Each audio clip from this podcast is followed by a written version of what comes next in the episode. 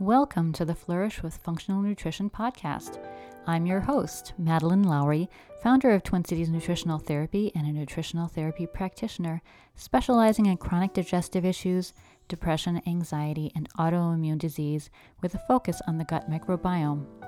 Join me for episode seven, where Lynn Fox, nutritional therapy practitioner, interviews, well, me, about the emerging science around the gut microbiome. We'll learn about the incredible diversity of gut microbes, the essential functions they perform, and why microbiome imbalances affect our health. As always, we must disclaim that the information we share in the podcast is for educational purposes only. Functional nutrition is similar to functional medicine in that it seeks root causes of illness. As nutritional therapy practitioners, we do not diagnose or treat disease, and we recommend working with a qualified practitioner. Now, let's hear about the gut microbiome and your health. Well, welcome, Lynn. Great to have you back on the show. Today we're going to do something a little bit different, and Lynn is actually going to take over hosting the show for me. She's going to interview me on a topic that I find very interesting, which is the gut microbiome and health. Lynn, thanks so much for volunteering to do this.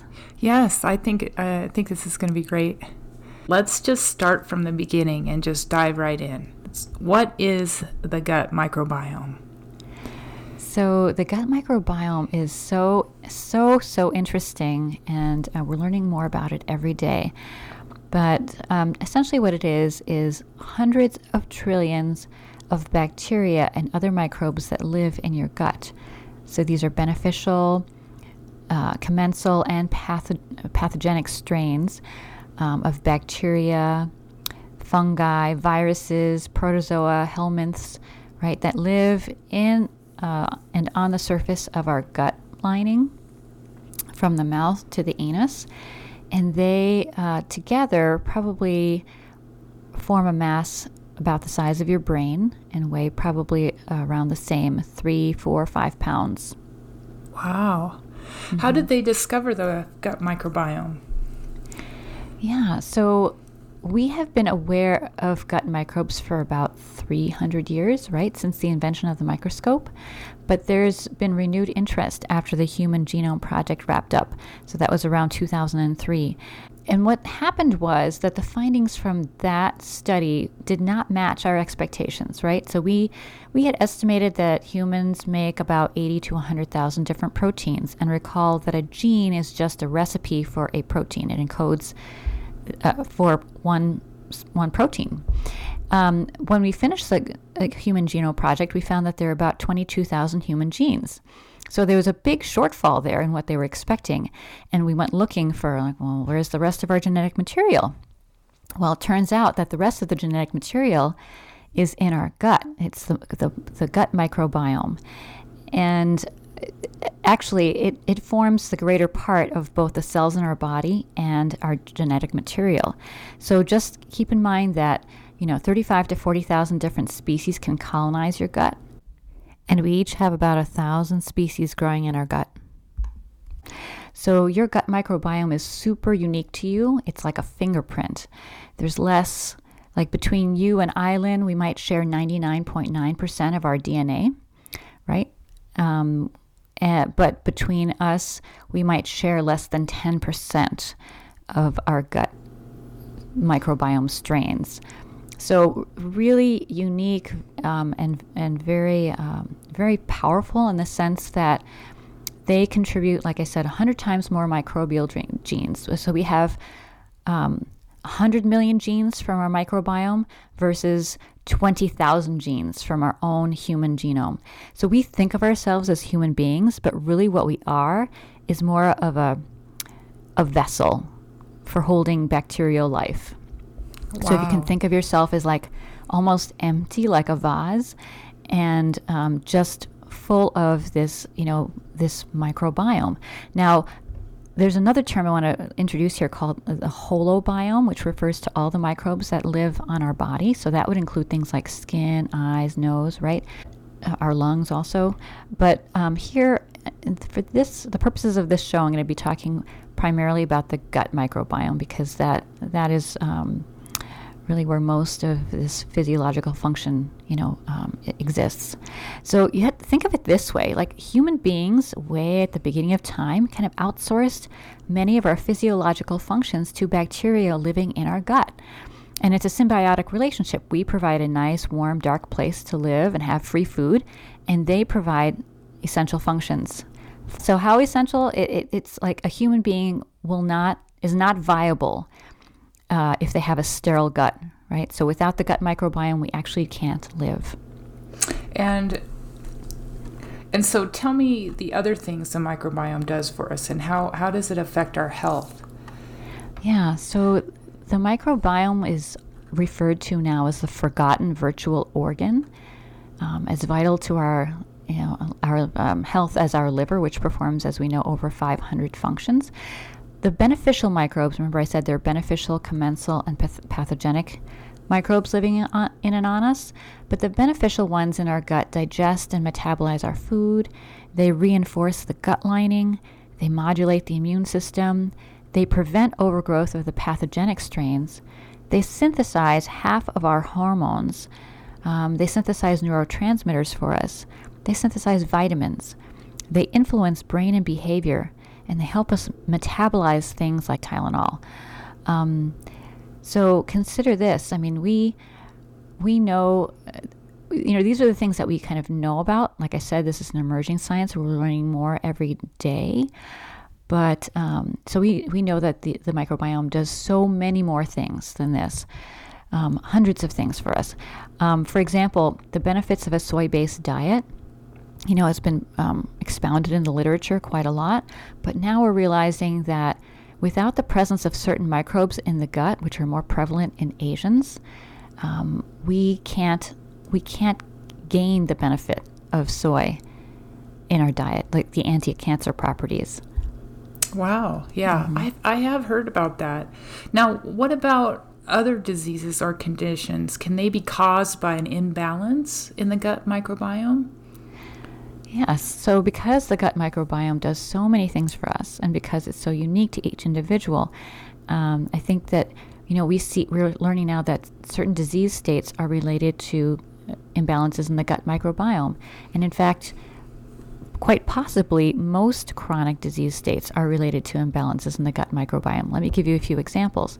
So if you have um, hormonal dysfunction, just remember that half your hormones, including the thyroid hormones, are synthesized by your gut microbes.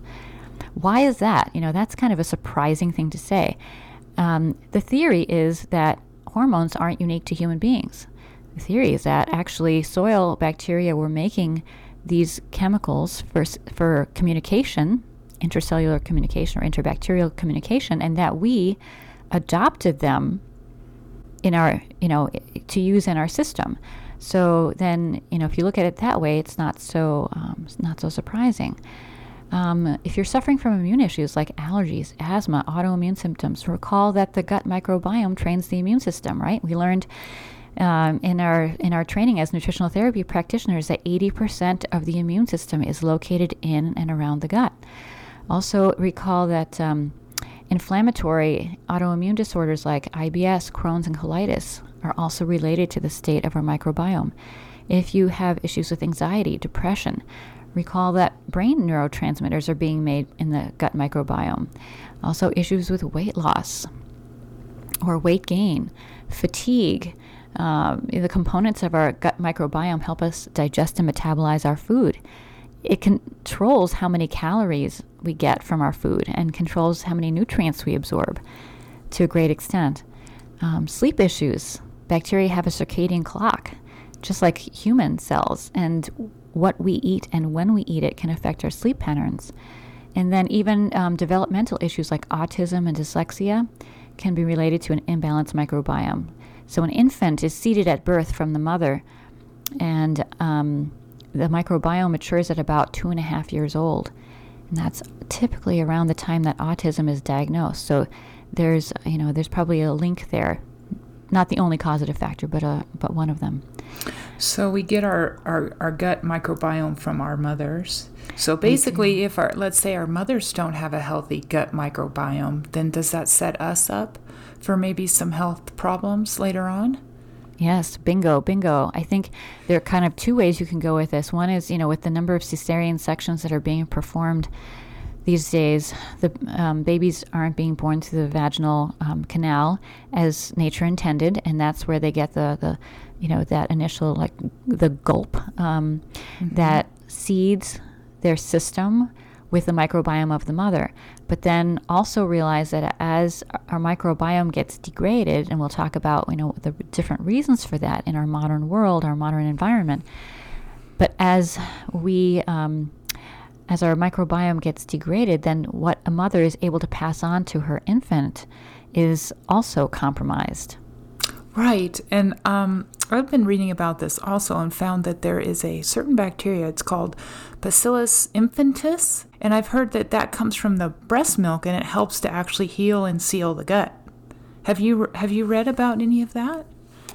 Yeah, I have heard about that one. I think it's one of the probiotics that they give to tiny infants. Yeah, when they, yeah, yeah, yeah. So important.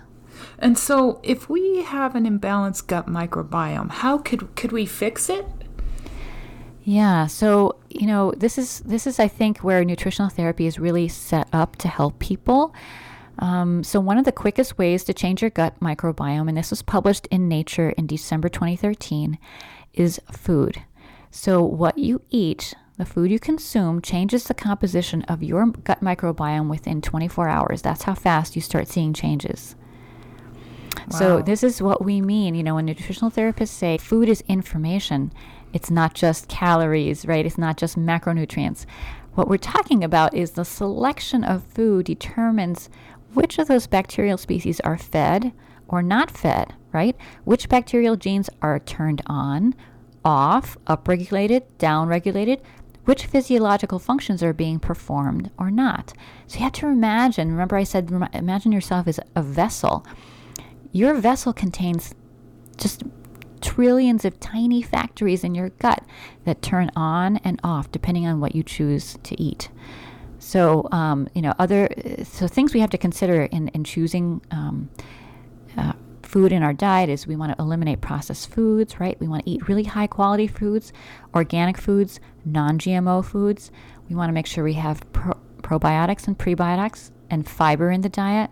And we want to avoid things that kill our gut microbiome, right? We've been on this sort of tirade uh, the last couple of generations trying to kill all the bacteria on and around us because we we assume that they were causing us to get sick.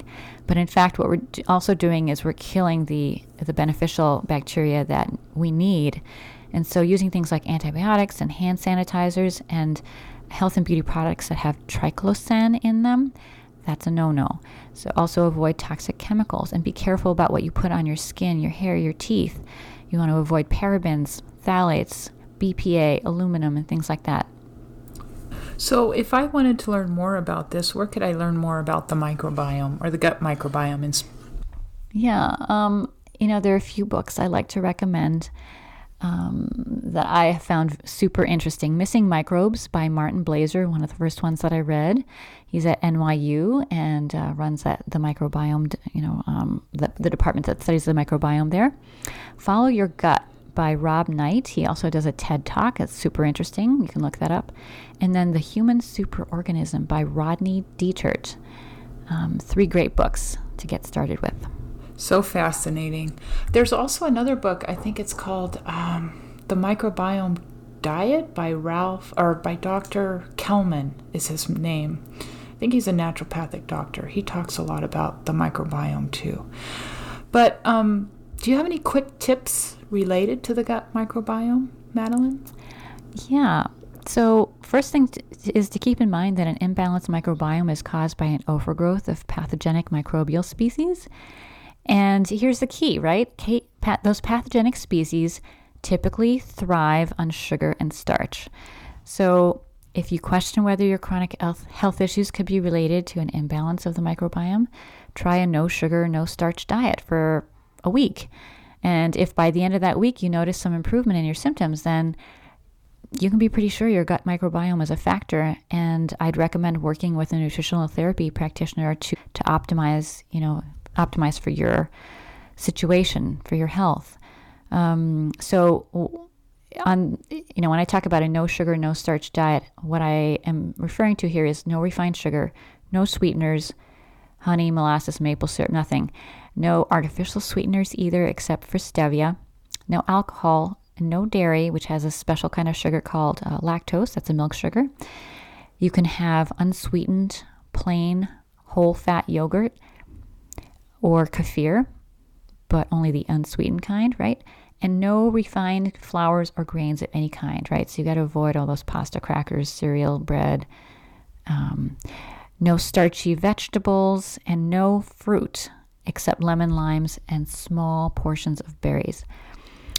So that means pretty much eating, you know, mostly vegetables and protein.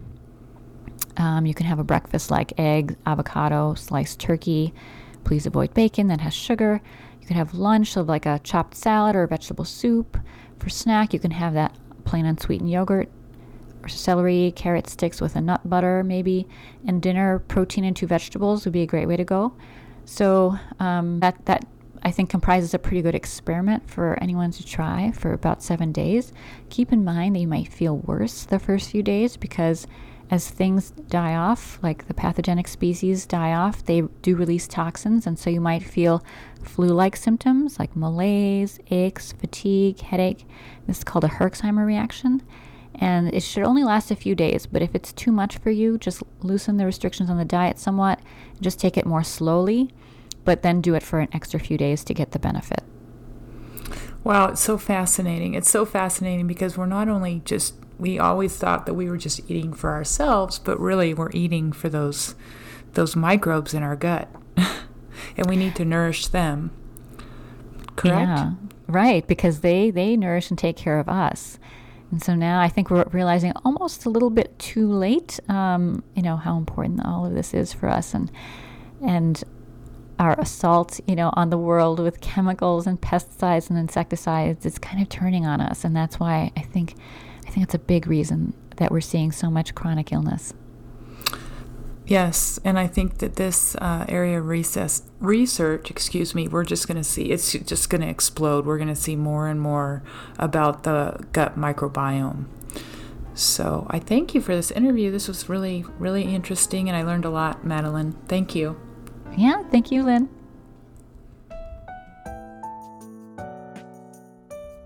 Thanks for joining us for the Flourish with Functional Nutrition podcast. Please listen again and remember to follow us and leave a review on iTunes, Spotify, Google Play, or Stitcher. To learn more about Twin Cities Nutritional Therapy or check out our podcast page, visit t c nutritional therapy dot com. To find a nutritional therapy practitioner in your area, use the provider search at nutritional therapy dot com. Until the next time, be well and flourish.